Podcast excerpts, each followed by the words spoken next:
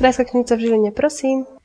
Ahojte, dnes vám prečítam štvrtý príspevok zo série Krátko o troch románoch, ktorú na našom blogu píše Miloš. Spoločne sa budeme rozprávať o knihách Normálni ľudia, Sofie Smrťák a ja a Pivo na Lojre. Normálni ľudia. Knihu si vychutnajú všetci tí, ktorí sú takým tým nenormálnym spôsobom normálni. Bol by to vlastne úplne obyčajný príbeh o jednej dvojici keby. Obaja sú nadpriemerne inteligentní a nadaní, no kým on je extrovert, on rád premýšľa o samote. Nedokážu žiť bez seba, no keď sú dlhšie spolu, vzájomne si ubližujú. A tak sa ich vzťah rozpleta a zapleta dlhé roky. Kniha je postavená najmä na skvelom rozprávaní a na zaujímavej dvojici hrdinov. Určite sa oplatí po nej siahnuť, bude vo vás ešte dlho doznievať. No, tak čo mi Miloš ešte k tejto knihe povieš? Pre mňa, e, priznám sa, že čo sa týka takých vyslovene vzťahových kníh mužov a žien, tak e, si ich veľmi vyberám, pretože častokrát sklznem do takého kliše a táto knižka ma zaujala tým, že e, je to dvojica, ktorá je inteligentná, sú to intelektuáli, tým samozrejme sa nechcem staviať do tej pozície ako oni, ale je to taký trošku iný vzťah muža a ženy.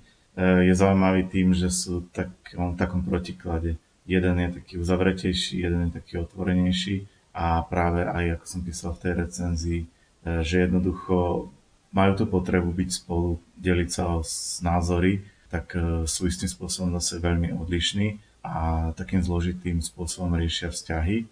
A páčilo sa mi to aj preto, lebo je to do konca knižky v podstate také otvorené, že neviete, ako to skončí až do poslednej strany. A také knižky mám veľmi rád, lebo častokrát sú knihy, ktoré už v prvej tretine presne viete, že ako to skončí a toto jednoducho ma držalo v napätí až do konca. Takže týmto ma to asi tak najviac zaujalo. Tá, táto knižka konkrétne tak nejak zaplavila môj Facebook asi, no možno aj v tom čase, keď, bola, keď vyšla okolo toho júna a zaujala ma už tým obalom, takým sardinkovým. Tak akože dlho som ju mala, takže že tu si chcem prečítať. Tak teraz som ju začala čítať.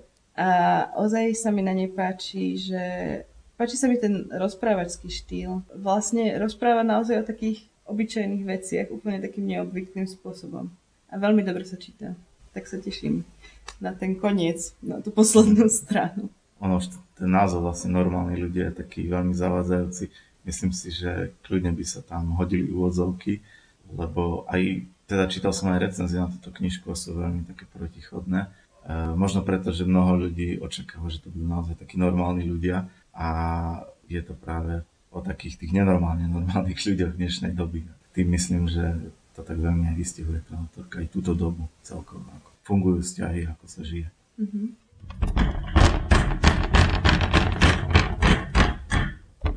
Sofie Smrťák a ja. Ďalší zo série príbehov o svojskej smrti, ktorá vošla do domu a dopriala hlavnému hrdinovi ešte chvíľku času na to, aby sa rozlúčil s najbližším. Čaká na vás čierny humor a emócie, spolu je to veľká road movie so zaujímavým a možno aj trochu nečakaným vyvrcholením. Príbeh plyne príjemne, občas sa rozosmejete na nejakej vtipnej hláške, ba dokonca nie je núdza aj o nejaké tie príjemné pocity na chvíle pohody ako stvorené. A ty poznáš ešte nejaký príbeh o smrti, ktorá prišla a dala ešte čas hlavnému hrdinovi?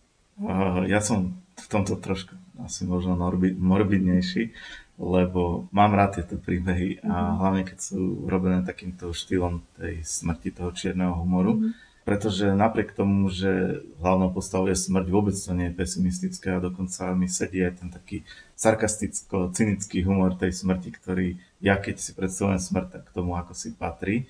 Prečítal som už viacero takýchto knížiek, kde v hlavnej úlohe vystupuje smrť a nie vždy sa to podarí a v tejto knižke sa to naozaj podarilo. Tam je také možno trošku náročne vystihnúť tú hranicu, kedy je to vtipné a kedy to už začína byť možno až trošku trapné. A práve tu je taká tá zložka toho humoru, tých vážnejších vecí, ale aj tých vtipných vecí. A naozaj aj viacerých ľudí som sa na to pýtal, ktorí čítali tú knižku a zaujala ich e, práve takouto vyrovnanosťou, takouto pohodou by som povedal, že plyne úplne fajn. No jednoducho táto knižka napriek tomu, že je o vážnych veciach, tak nie je to až také veľmi vážne a to sa mi, to sa mi tiež na tom páči. Je to také uvoľňujúce. Čítanie dokonca by som povedal, že aj na Vianoce si to viem úplne predstaviť. Tak možno, že ten koniec roka proste tak, neviem, nabáda k takému hodnoteniu toho posledného prežitého roka. Nie je to také o takom uh, zhodnocovaní svojho doterajšieho života? Možno, že to s tým aj súvisí. Je to podobné, ako keď si niekto kladie otázku, alebo skoro všetci si ukladieme, že čo by bolo keby, uh-huh. alebo čo by sme urobili v živote ako posledné, keby sme mali tú možnosť. Jednoducho sú také otázky, ku ktorým prakticky možno nikdy, nikdy nedôjde, alebo napríklad keby sme cestovali do minulosti a že s kým by sme sa chceli stretnúť, čo by sme chceli vo svojom živote zmeniť, tak takisto aj pri tej smrti je to také, že čo je to posledné, čo by sme chceli urobiť, alebo kam by sme sa chceli pozrieť. A to sú také tie otázky, ktoré vždy ľudí lákajú a ktoré ich tak nabádajú k tomu takému zamysleniu sa. A je to také veľmi zaujímavé, stále také, že to budeme tieto otázky klásť asi dokola aj keď dúfame, že teda ich prakticky riešiť nebudeme. Mm-hmm. Pivo na lojre. Ako to dopadne, keď čistokrvný angličan príde variť horké pivo do slnečného Francúzska, kde tento nápoj priam neznášajú? Román napísaný podľa skutočnej udalosti je plný suchého britského humoru, má nemálo výborných vtipov a nápadov, nad ktorými sa nahlas zasmiete. Autor pri písaní románu čerpal z vlastnej skúsenosti a možno preto nám je postava hlavného hrdinu taká sympatická a dokážeme s ňou súcitiť. Tak, čo si pamätáš o tejto knihe? Táto knižka ma zaujala tým, že jednak, že som bol v Anglicku, takže trošku mám tie súvislosti, ktoré s touto krajinou nejakým spôsobom ju charakterizujú už ten samotný nápad, že nejaký angličan dá výpoveď v relatívne dobre platenej robote, lenže vyhára tam, tak potrebuje nejakú zmenu. Ale tá zmena je podľa mňa tak trošku až absurdná, keď človek, ktorý žije v Anglicku, echt angličan, príde do Francúzska, ktoré samozrejme známe hlavne vinárstvom, vinárskou oblasťou. On tam príde variť to tmavé horké pivo, ktoré by Francúz za normálnych okolností asi nikdy ani nedal do úst a naozaj, keď tam do tejto krajiny aj príde, tak spočiatku sa na ňo dívajú ako na blázna doslova. Čo sa týka toho, toho predaja piva, toho horkého piva vo Francúzsku, tak e, začne to byť zaujímavé pre neho až tedy, keď si vytvorí tie susedské vzťahy. Čiže on si najskôr potrebuje nájsť nejaký kontakt s tými ľuďmi, aby si vytvoril dôveru, aby nakoniec siahli po tom horkom pive, ktoré, nad ktorým Francúzi tak ohorňajú nos. A tým, že je to vlastne skutočný príbeh, tak e, naozaj tie, tie vety sú ako keby zo života, ktoré tam zaznievajú. A najviac sa páči práve tá protichodnosť, lebo Francúzi a Angličania sú nepriateľmi už asi od nepamäti, tam tie rozbroje boli vždy. A vlastne vytvoriť si nejaký vzťah k Francúzom ako, ako čistý Brit je, je úplne výzva sama od seba. Ešte tam potom predávať to horké pivo, tak to už je naozaj nápad hodný priam nejakej stávky o niečo, lebo klasicky by to asi nenapadlo skoro nikomu začať podnikať v takejto krajine. Podnikať nejakej gastronomii. No presne. Keď som čítala tie prvé vety, tak mi to pripomenulo tú sériu Prečo mama pije. Asi tak sa volá tá prvá kniha. Druhá je, myslím, že Prečo mama nadáva. A tam sa práve tiež, to je Britka a sa presťahuje mm-hmm. presne do Francúzska s celou rodinou a tiež mi to proste nepripadalo ako veľmi dobrý nápad tak uh, som si na tú knihu veľmi tak spomenula, že a tiež sa pri nej zasmiela, proste ten, ten britský humor v tom Francúzsku jednoducho funguje tak nejako špecificky.